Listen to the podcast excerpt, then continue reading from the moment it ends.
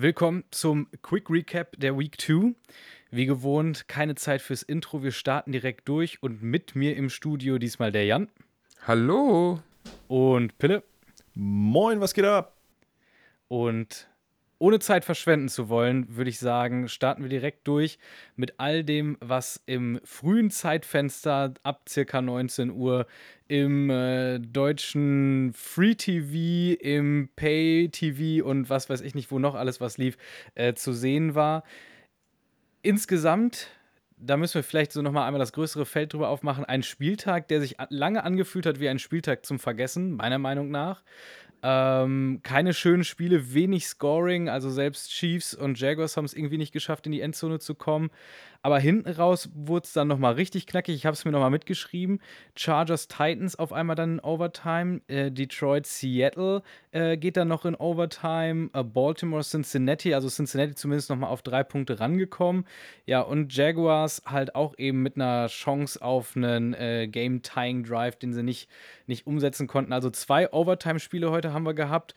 Jan, deine kurze, in großer Perspektive äh, Recap zum Spieltag?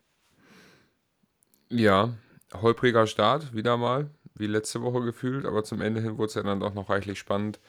Ähm, auch das Packers gegen Falcons Spiel war ja zum Ende auch nochmal richtig eng. Jo. Ja, doch, zum Ende hin hat es nochmal ein bisschen mehr Spaß gemacht, finde ich. Pille, wie bist du reingekommen in diesen zweiten Spieltag der noch so jungen NFL-Saison? Immer heiß. Ich liebe Football. Es ist mir völlig egal, wie die Spiele und die Konstellationen sind.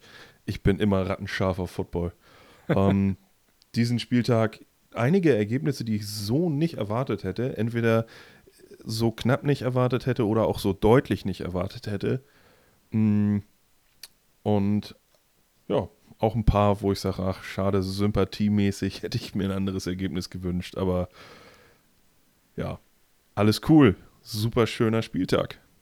Gut, dann lasst uns beginnen mit den Spielen, die wir in der absoluten Schnellfassung einmal mit dem Ergebnis quasi genannt haben möchten, die aufgrund der doch ja, ich sag mal, überraschenden Qualität im Spieltag leider nicht ganz so groß jetzt hier im Quick Recap erfasst werden können, wie sie es eigentlich verdient hätten. Eins der Spiele, das äh, Jan gerade schon erwähnt hatte, Seattle schlägt Detroit in Detroit in deren äh, Season Home Opener und dann auch noch in Overtime. Also ein ganz, ganz wildes Spiel, wo sich, glaube ich, auch eine ganze, ganze Menge für die NFC irgendwie dann noch in, in, in viele Richtungen entschieden hat. 37 zu 31 am Ende. Ähm, hat tatsächlich schon Potenzial für eins der besseren Spiele der Saison. Zumindest High-Scoring-Spiele der Saison. Ja, das auf jeden, auf jeden Fall. Fall. Ne, also Jared Goff hat lange Zeit echt gut ausgesehen. Er war jetzt irgendwie in diesem Rennen dabei um die, die längste Streak ohne Interception an Pässen hintereinander, hat sich dann selbst versaut, hat einen Pick 6 geworfen. Ähm, direkt danach wieder zurückgekommen mit dem Touchdown. Das, was ich gesehen habe, so am Rande, sah interessant und spannend aus. Dann ein anderes Spiel, wo ich mit der Deutlichkeit des Ergebnisses nicht gerechnet hätte. Die Colts gewinnen 31 zu 20 gegen die Texans ähm, so von dem, was ich auch auf dem, äh, von quasi von nebenbei bei der Red Zone mitbekommen habe, was, was an und für sich auch noch deutlich war, als das Ergebnis nachher hergegeben hat. Und Pille, eine größere Verletzung in diesem Spiel. Ja, Anthony Richardson ist verletzt raus und das Concussion-Protokoll gekommen und ist auch nicht wieder ins Spiel zurückgekehrt. Dementsprechend, Concussion ist halt auch noch fraglich, ob er nächste Woche starten kann. Das dauert ja immer so ein bis zwei Wochen bis die Spieler sich wieder erholt haben. Und in diesem Spiel hat dann Gardner Minshew übernommen. Du hast gerade gesagt, 31 zu 20. Hätte ich nicht mit gerechnet, dass die Texans da so auf ihn Nuss kriegen. Aber punktreiches Spiel auch. Und ich denke mal, zwischen Rookie-Quarterbacks, auch wenn dann später Minshew übernehmen musste, durchaus ansehnlich. Zeigt ja auch, dass sie auch bei, wenn es bei CJ Stroud nur 20 Punkte waren, nur in Anführungsstriche, zeigt ja schon, dass sie sich so ein bisschen jedenfalls aufs Tempo in der NFL einstellen konnten.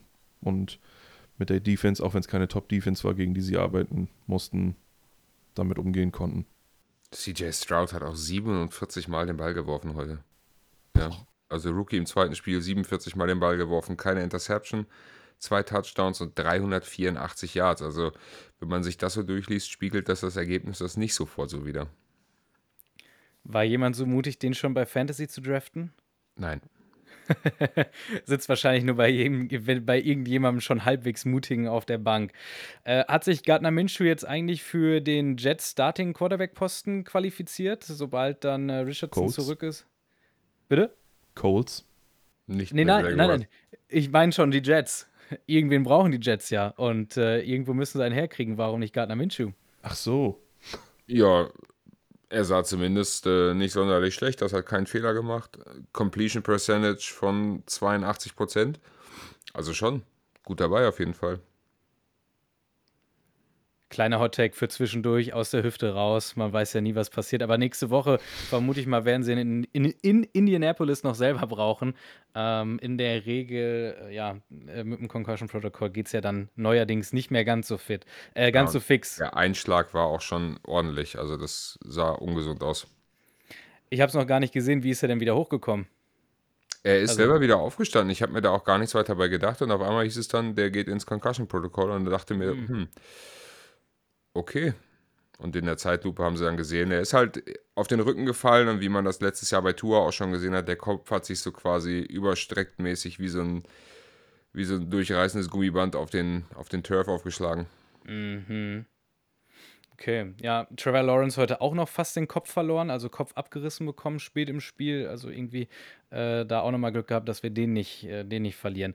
Äh, anderes Spiel, die Buccaneers, meine NFC South äh, geheim Geheimfavoriten aufgrund der Defense äh, und auch nur aufgrund der Defense, stehen jetzt bei 2 zu 0, nachdem sie die Chicago Bears besiegt haben. 27 zu 17 und Baker Mayfield mit, äh, wie habt ihr so schön geschrieben in der WhatsApp-Gruppe, mit Power Run, war das das richtige Wort? Angry, Angry Run. Run. Angry Run, okay. Angry Run wie bei Angry Birds, okay.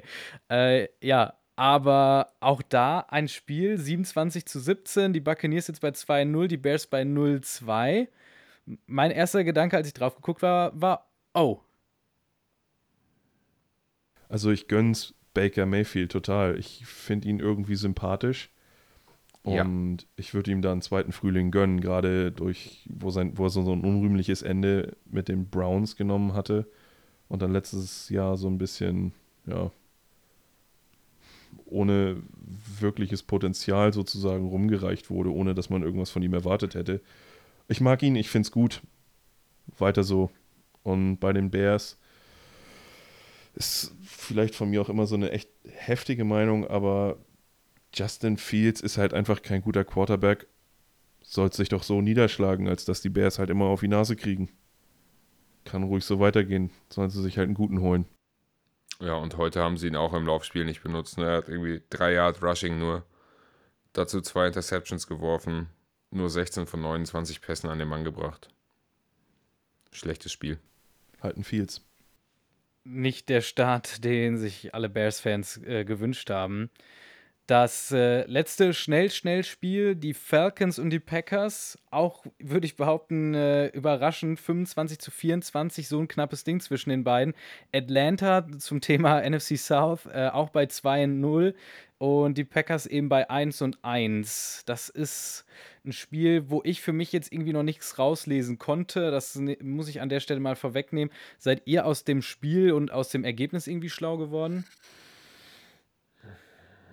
Da kommt als erstes die emotionale Seite bei mir zum Tragen. Ich hätte mir tatsächlich gewünscht, dass die Packers das Spiel gewinnen, einfach weil ich so ein bisschen. Ich, ich hoffe, dass, dass Jordan Love wirklich der neue Franchise-Quarterback, also der neue Franchise-Quarterback für die Packers wird.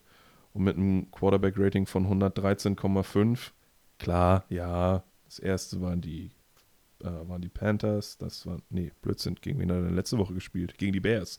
Das erste waren die Bears, jetzt die Falcons.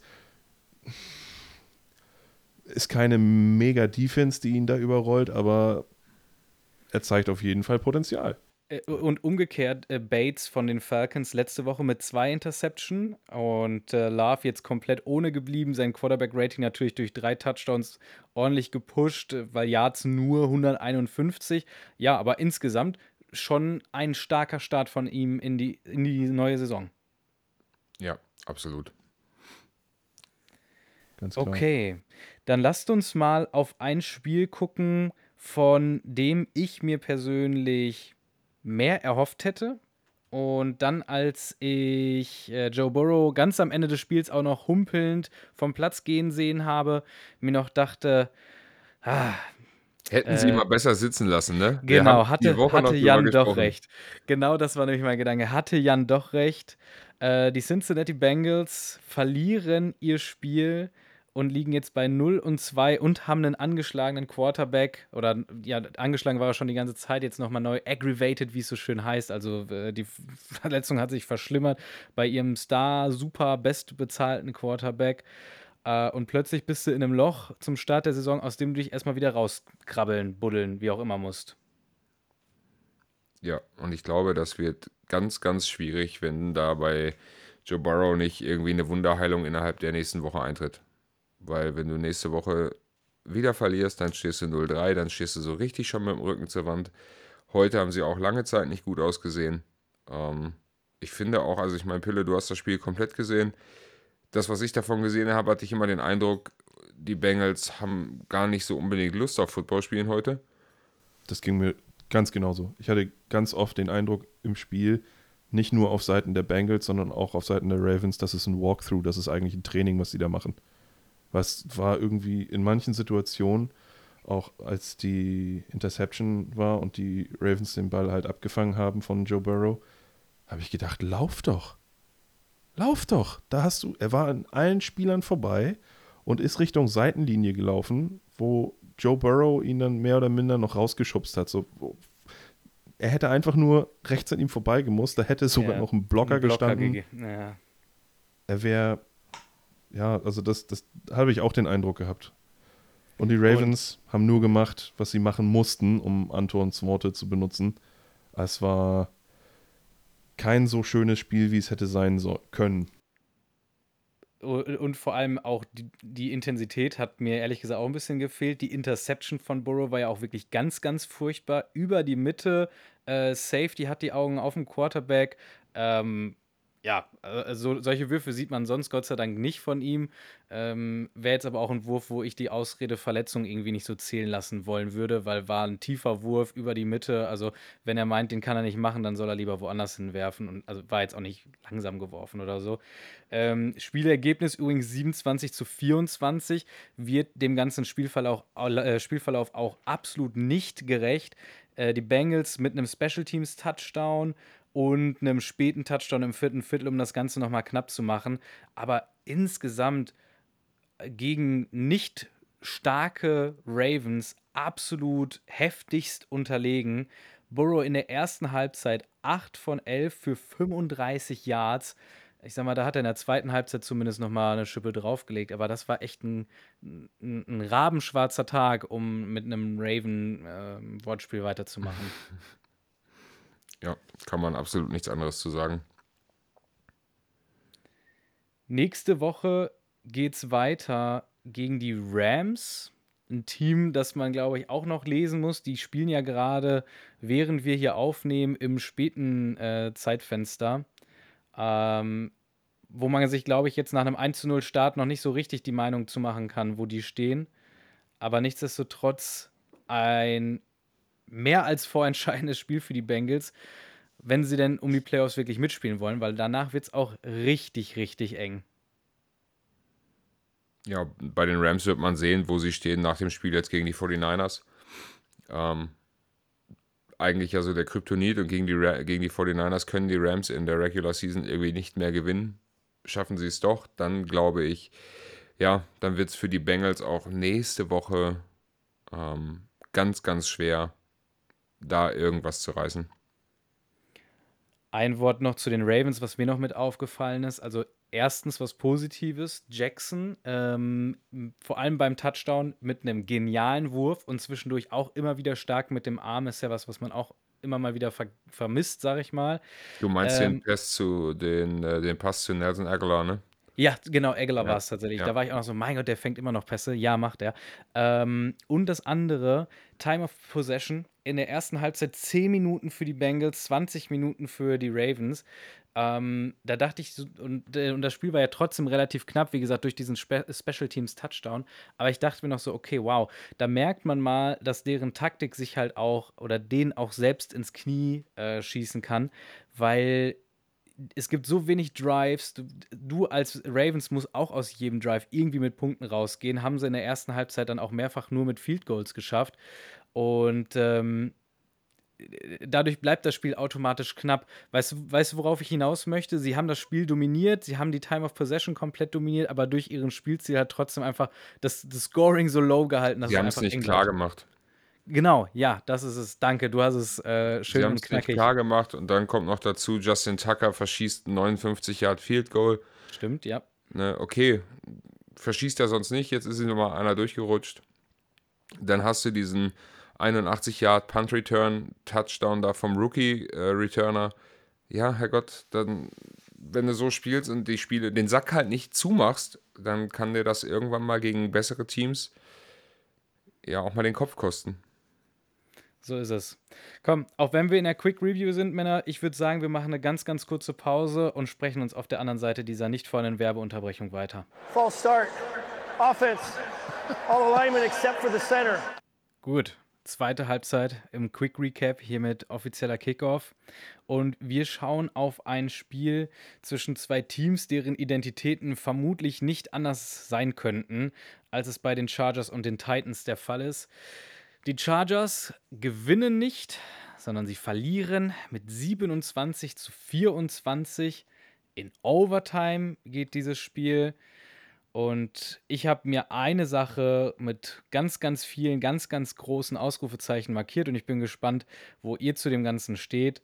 Herbert jetzt in diesem Spiel mit zwei Chancen auf einen Game-Winning-Drive, die er nicht geschafft hat. Letzte Woche mit einer Chance auf einen Game-Winning-Drive, die er nicht geschafft hat. Also 0 von 3 in der neuen Saison bei Game-Winning-Drives. Autsch, wäre meine Kurzzusammenfassung davon. Ja, tat weh. Besonders, dass er dann bei, was war es, Dritter und, drei oder Dritter und Goal ähm, noch den Sack kassiert und sie nur das Field Goal nehmen müssen, um in die Overtime zu kommen. War ja letztes Mal oder letzte Woche gegen Miami auch schon Thema, dass sie in dem Game-Winning Drive einfach nichts mehr, nicht mehr geschafft haben, ihn zu beschützen. Irgendwie müssen sie zusehen, dass sie sich da massiv verbessern, wenn äh, das mit der Saison was werden soll. Weil jetzt Lag's 0 und in- 2 sieht nicht gut aus. Lag es in, in diesem Spiel am Ende wieder daran, dass Herbert nicht ausreichend Schutz gekriegt hat? Zumindest jetzt in dieser dritten und Kurz-Situation ja. Ähm, insgesamt habe ich mir vorher zumindest im, im vierten Viertel noch aufgeschrieben, geil, äh, sie haben das Run-Spiel äh, liegen lassen, obwohl noch genügend Zeit da gewesen wäre. So war es ja zu dem Zeitpunkt nicht. Also Time-Management war meiner Meinung nach ehrlich gesagt nicht optimal im vierten Viertel. Ähm, Running Game, wie gesagt, außen vor gelassen. Äh, Herbert zaubern lassen. Hat einwandfrei funktioniert. Ähm, nur eben einfach nicht geschafft, in die, in die Endzone zu kommen, sondern nur ein Field Goal geschossen. Ja, da ist es nicht so aufgefallen. Also war jetzt nicht so, als wenn sich der, der ganze oder beide Drives jetzt irgendwie damit dann identifizieren würden, dass Herbert nur unter Druck oder nur äh, gesackt wurde und sowas. Ich glaube, schwer wiegt auch der Ausfall von Austin Eckler heute, dass er nicht mit dabei war. Jetzt hatten sie mit, mit äh, Kelly, den Running Back da hinten drin, auch 13 Touches für 39 Yards. Aber das sah auch nicht so sonderlich überzeugend aus und ist auch nicht so, ja, versatil einsetzbar wie Austin Eckler. Ja, nichtsdestotrotz, auch ein Team steht jetzt bei 0 und 2. Ähm, steht also dementsprechend genauso mit dem Rücken an die Wand. Habt ihr schon vor Augen, gegen wen die nächste Woche ran dürfen? Nächste Woche gegen die Vikings. Gegen die Vikings, die auch schon bei 0 und 2 stehen. Für mich nicht ganz so überraschend und nicht ganz so enttäuschend, aber auch ein Team, das eigentlich woanders stehen wollen würde, äh, trotz Competitive Rebuild. Jetzt möchte man aber auch an der Stelle die Titans einfach nicht schlecht reden. Die haben ihren Schuh runtergespielt. Ähm, abgesehen von einem tiefen Pass von Tannehill, der auch ankam, gefühlt alles, ja, ich sag mal, maximal fünf Yards tief oder im besten Fall sogar direkt dann über Derrick Henry. Hat, plus sehr, sehr starke Defense.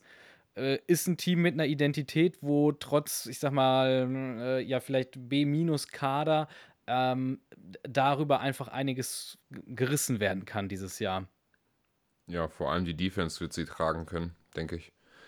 In dem Moment, wo die Offense sie nicht tragen kann, wird die Defense einfach diesen Schritt aufwärts machen und ihnen so ein wenig den Rücken frei halten. Bei den Titans liegt meine größte Sorge bei Derrick Henry, wie lange der das noch mitmacht, so ein krasses Arbeitspferd zu sein.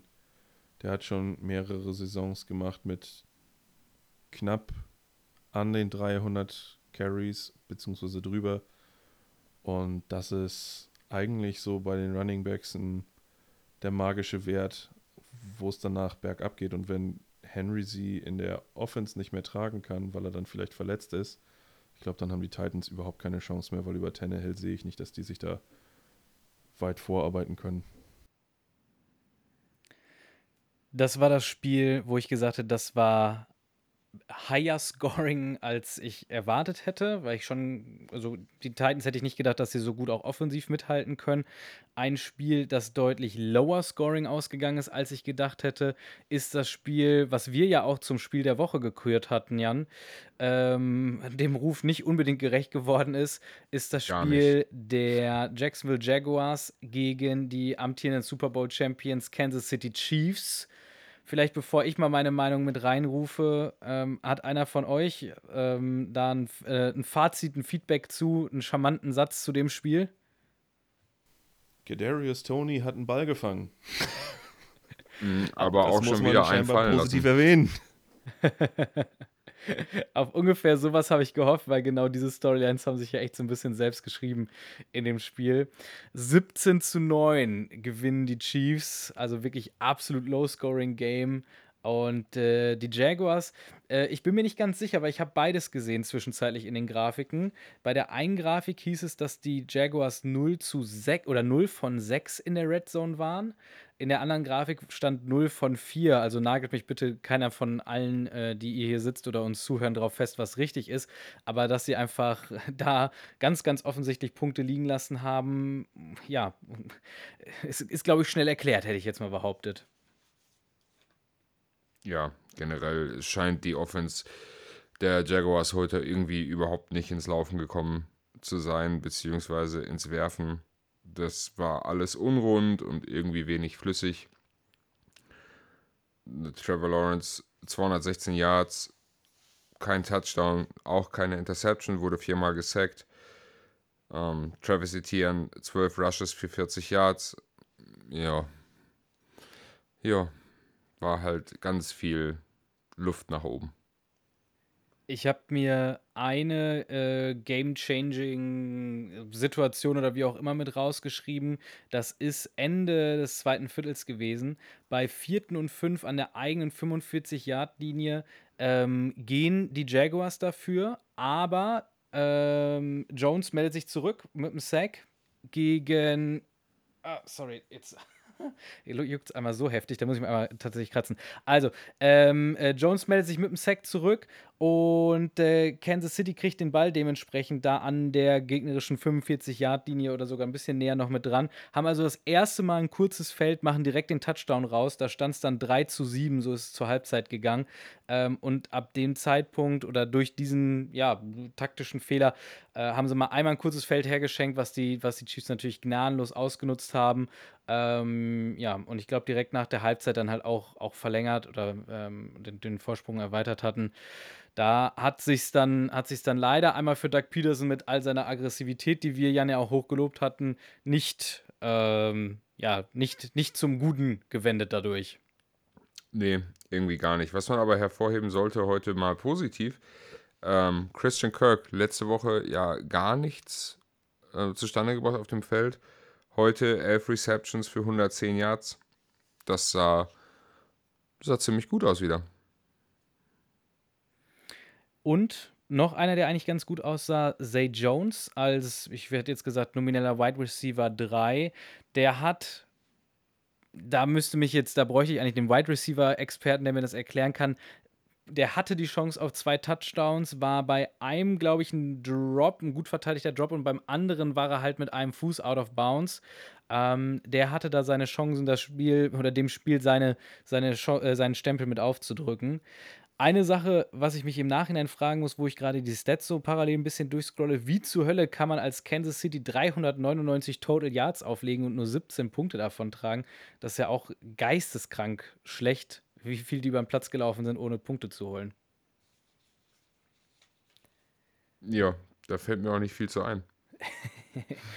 manchmal ist das so.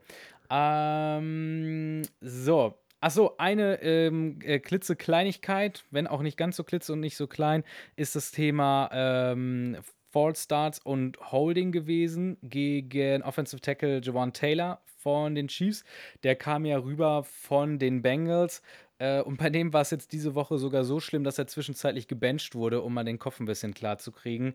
Äh, war ja in Week 1 schon Thema, äh, jetzt der Fokus der Referees natürlich nochmal neu drauf und er da ja ganz klar als Opfer diese Woche vom, vom Feld gegangen und auch beim Team, glaube ich, ja, einige, einige Federn gelassen.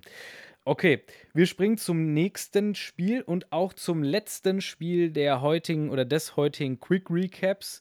Wir haben die Bills noch auf dem Schirm. Die haben deutlich gewonnen. Die haben die Las Vegas Raiders, würde ich mal sagen, mal wieder geerdet, nachdem die ja mit 1 zu 0 ähm, oder mit dem Sieg aus Week 1 hier ins Spiel gekommen waren. Die sahen jetzt aber mal komplett chancenlos aus. Ich habe mir nach dem ersten Viertel noch aufgeschrieben, so, oh, Garoppolo spielt gut mit. Das war aber auch quasi das letzte Mal, dass ich seinen Namen in irgendwas Positiven in meinen Notizen vermerkt habe. 38 zu 10. Klar, in Buffalo, schwieriges Stadion, schwieriges Publikum und so weiter. Aber würdet ihr schon von, von Klatsche, von Haue sprechen wollen? Ja, auf jeden Fall.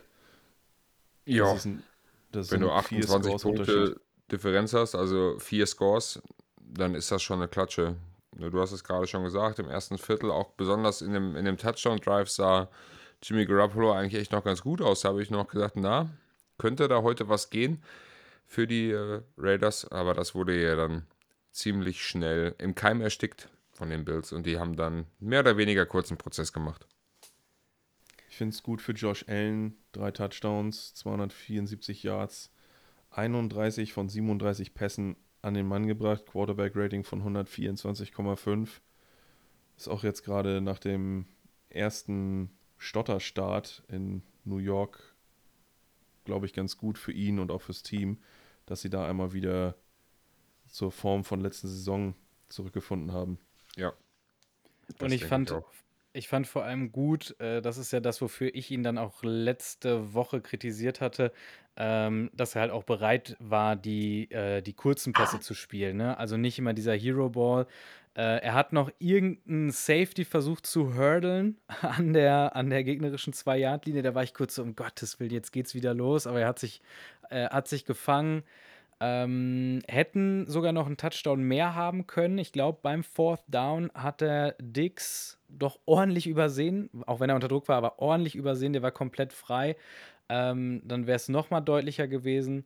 Aber ja, insgesamt, äh, ich habe es mir auch so aufgeschrieben, äh, so eine, eine, eine starke Comeback-Performance von, äh, von ihm, von Josh Allen.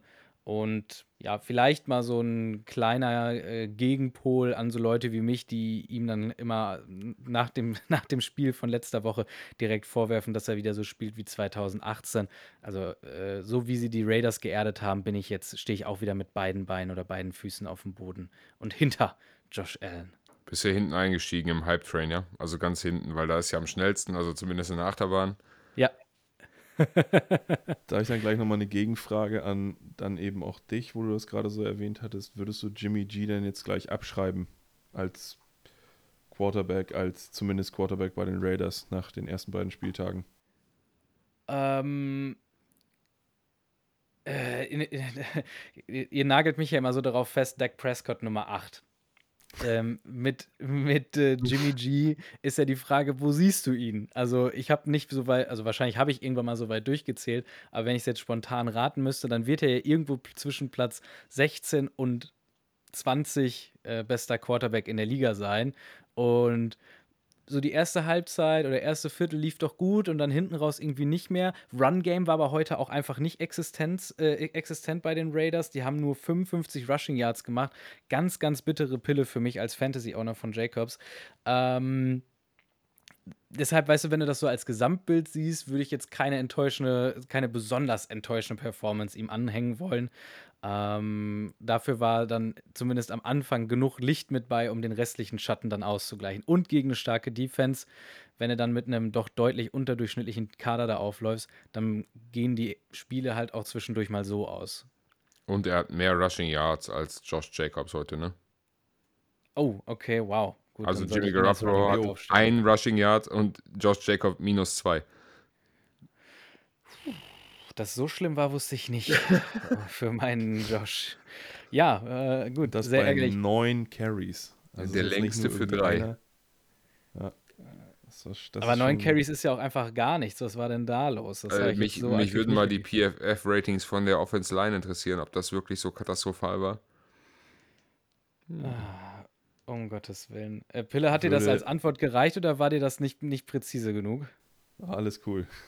Okay. Was ist denn deine Meinung dazu, Pille? Ich persönlich ich weiß auch nicht warum, ehrlich gesagt, aber ich finde Jimmy G echt sympathisch und ich finde, es wird zu viel auf ihn rumgehackt. Er hat, du darfst dich von den perfekt weißen Zähnen nicht blenden lassen, ne? ja, geh nicht ins Licht. Ähm, er hat klar mit den 49ers auch ein starkes Team um sich herum gehabt, aber da hat er nicht schlecht gespielt. Und trotzdem war er immer in der Kritik. Ich glaube zwar nicht, dass er mit den Raiders da irgendwie nochmal einen Frühling erlebt, aber ich würde es ihm gönnen. Wenn auch nicht in Las Vegas, sondern bei irgendeinem anderen Team. Aber ich, ich sehe ihn nicht zwischen 16 und aufwärts. Ich würde ihn tatsächlich ein bisschen früher packen. Von daher. Und wenn die Offensive Line solche schlechten PFF-Stats hat, wie wir es gerade annehmen, ich weiß nicht, ob einer gerade schon guckt.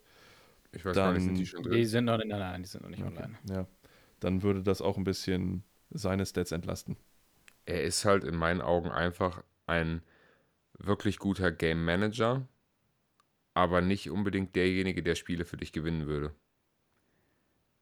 Und das ist das Schöne, ich kann jetzt genau diesen einen Spielzug für euch beide äh, bringen, ähm, der, den, den könnt ihr beide quasi für euer Argument benutzen.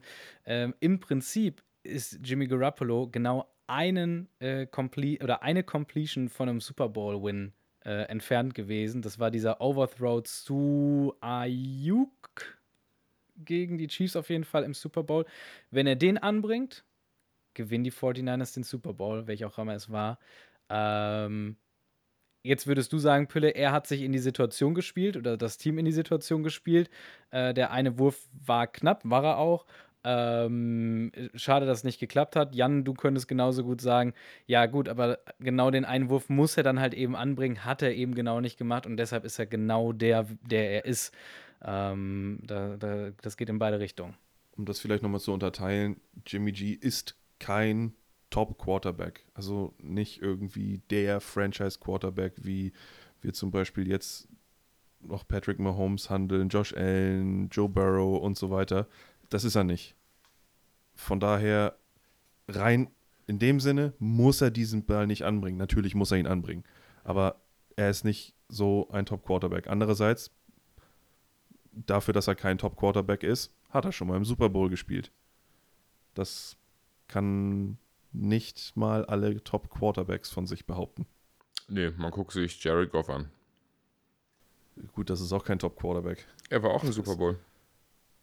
Ja, Be äh, beides wahrscheinlich verloren. ein gut. Genauso beides, äh, äh, beides wahrscheinlich ein gutes Beispiel für System-Quarterbacks äh, und das ganze Thema Shanahan und McVay und so weiter und so weiter. Haben wir irgendwas zum heutigen Spieltag beziehungsweise zum frühen Zeitfenster, zum 19 Uhr Zeitfenster übersehen oder vergessen? Das Einzige, worauf man nochmal anspielen könnte, Jan, sag. Nee, ich wollte sagen, dass du weitersprechen sollst. Ach so. Ja, dann mache ich das glatt. Das Einzige, worauf man nochmal eingehen könnte, ist ja der Spieltag, quasi das Thursday Night Game, also bei uns das Freitagmorgenspiel zwischen Vikings und Eagles, was die Eagles dann gewonnen haben. Tja, Kirk Cousins mit eigentlich guten Stats, wirklich guten Stats, für 364 Yards geworfen, keine Interception, vier Touchdowns, sogar ein Passer-Rating von 125,6. Also noch ein bisschen besser als Josh Allen gerade. Tja, gelangt hat es dann am Ende trotzdem nicht. Also ich bin enttäuscht. Ich hätte mehr erwartet von den Eagles, äh, von den Vikings. Die Eagles haben ja gewonnen. Von den Vikings hätte ich mehr erwartet als ein 0-2-Start. Tja, ich hoffe, dass da noch was kommt. Ja, nächste Woche geht es ja gegen die Bengals, ne? Und dann eins von beiden Teams äh, wird höchstwahrscheinlich 0 und 3 oder nee, gar nicht wahr, 1 und 2 gehen. Ja, Nicht und 0, 0 und 3 ist auch richtig. 0 und 3. Jetzt war ich voll durcheinander. Also so wie die Bengals aktuell spielen, sehe ich die 0 und 3 da. Ich habe kein Argument dagegen, das stimmt, obwohl ich die Vikings schon äh, am Anfang der Saison ähm, ja abgeschrieben hatte. Aber die Division halt einfach wide open, ne? Also irgendwer muss halt aus der Division in die Playoffs kommen. Und wenn es mit 0 zu 17 ist. Gut, das ist halt wirklich nicht möglich, weil man in der Division gegeneinander spielt, aber äh, ich weiß, worauf du hinaus möchtest. Ach ja. Ja, ich muss zugeben, vor lauter Eindrücken aus den Spielen von gerade eben habe ich tatsächlich so gar nichts zu dem Spiel von Donnerstag zu sagen. Jan, kannst du noch was ergänzen? Ähm, nee, ich könnte mich auch nur Pille anschließen. Also Kirk Cousins mit einer wirklich sehr guten Leistung hat es leider nicht geschafft, ähm, die Vikings zum ersten Saisonsieg zu führen. Wenn er aber auf dem Level weiterspielt, dann kommt dieser Sieg bald. 1 und 16 geht's dann. Sehr gut, okay. Das ist doch ein Lichtblick für alle Vikings-Fans. Dann würde ich noch mal ganz kurz äh, zu den Eagles springen, zu eben Jalen Hurts, der letzte Woche schon nicht unbedingt gut gespielt hat. Letzte Woche nur ein Touchdown, diese Woche ein Touchdown, eine Interception. Wo ist der Jalen Hurts von letzter Saison? Also aktuell, klar, neuer Offensive Koordinator, war allerdings auch der Quarterback-Trainer in den letzten zwei Jahren. Also eigentlich kennt er Hurts und hat auch seine Entwicklung mitgemacht. Aber da bin ich momentan echt gespannt, denn den Hype-Train um Hurts bin ich letztes Jahr noch nicht eingestiegen. Das ist jetzt ja seine dritte Saison. Eine Saison schlecht, eine Saison gut. Und jetzt halt diese Saison, da bin ich echt gespannt, wie es mit dem weitergeht. Aber wenn er so weiterspielt wie jetzt, dann sind die Eagles auch nicht der Playoff-Contender aus dem letzten Jahr. Wo siehst du den, denn den Drop-Off oder wo vermisst du jetzt mehr von, vom alten Hertz im, im Passing-Game oder in seiner eigenen Rushing-Leistung? Sowohl als auch. Ich muss gerade einmal gucken, was er diese Woche gerusht hat. Er hat ja, auf jeden Fall zwei Rushing-Touchdowns. Ja, aber 12 Attempts für 35 Yards. Ich meine, ich habe jetzt nicht die Sneaks extra abgezählt, ne, weil das jetzt erstmal nicht das, womit er letztes Jahr unterwegs war. 3,9 genau. per, äh, 2,9 per Attempt, also 2,9 Yards pro Versuch.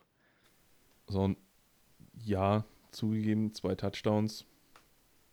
Aber letztes Jahr hat er halt, oder haben die Eagles halt nicht nur ihre, ihre Touchdowns und ihre Siege über den Boden und die Quarterback-Sneaks an der Endzone gemacht, ne? Da hat er halt auch schon ein bisschen mehr geworfen und jetzt steht er mit 2 und 1 im Touchdown-Interception-Ratio nach dem zweiten Spieltag. Klar ist noch kein keine, keine Alarmglocken, die da läuten, aber trotzdem. Nicht so schlecht wie Burrow. ja, und so letztes Jahr war er besser. Ja. Er war besser letztes Jahr. Und er hat viel Credits gekriegt. Von daher muss er ein bisschen was zeigen. Kein ganz überzeugender 2 zu 0 Start der Eagles, das kommt hin, aber auch da wird uns Woche 3 mehr Antworten geben können. Apropos Antworten, Antworten werdet ihr auch morgen noch im Grand Ricop sagt man das auf Französisch so, im großen Recap bekommen auf alles, was heute Nacht noch so passiert.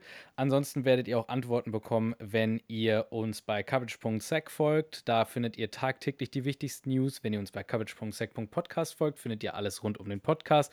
Ansonsten, ich habe schon ein bisschen über mein, ähm, ja, mein Fantasy-Fiasko äh, gesprochen. Hört dementsprechend auch gerne bei Inside the Numbers FFP mit rein. Nicht, dass es da um mein Fiasko geht, aber da geht es um alles, was mit Fantasy zu tun hat. Damit habe ich unseren Werbeblock auch mit eingebaut und würde uns verabschieden wollen und viel Spaß bei den späten Spielen wünschen. Macht es gut.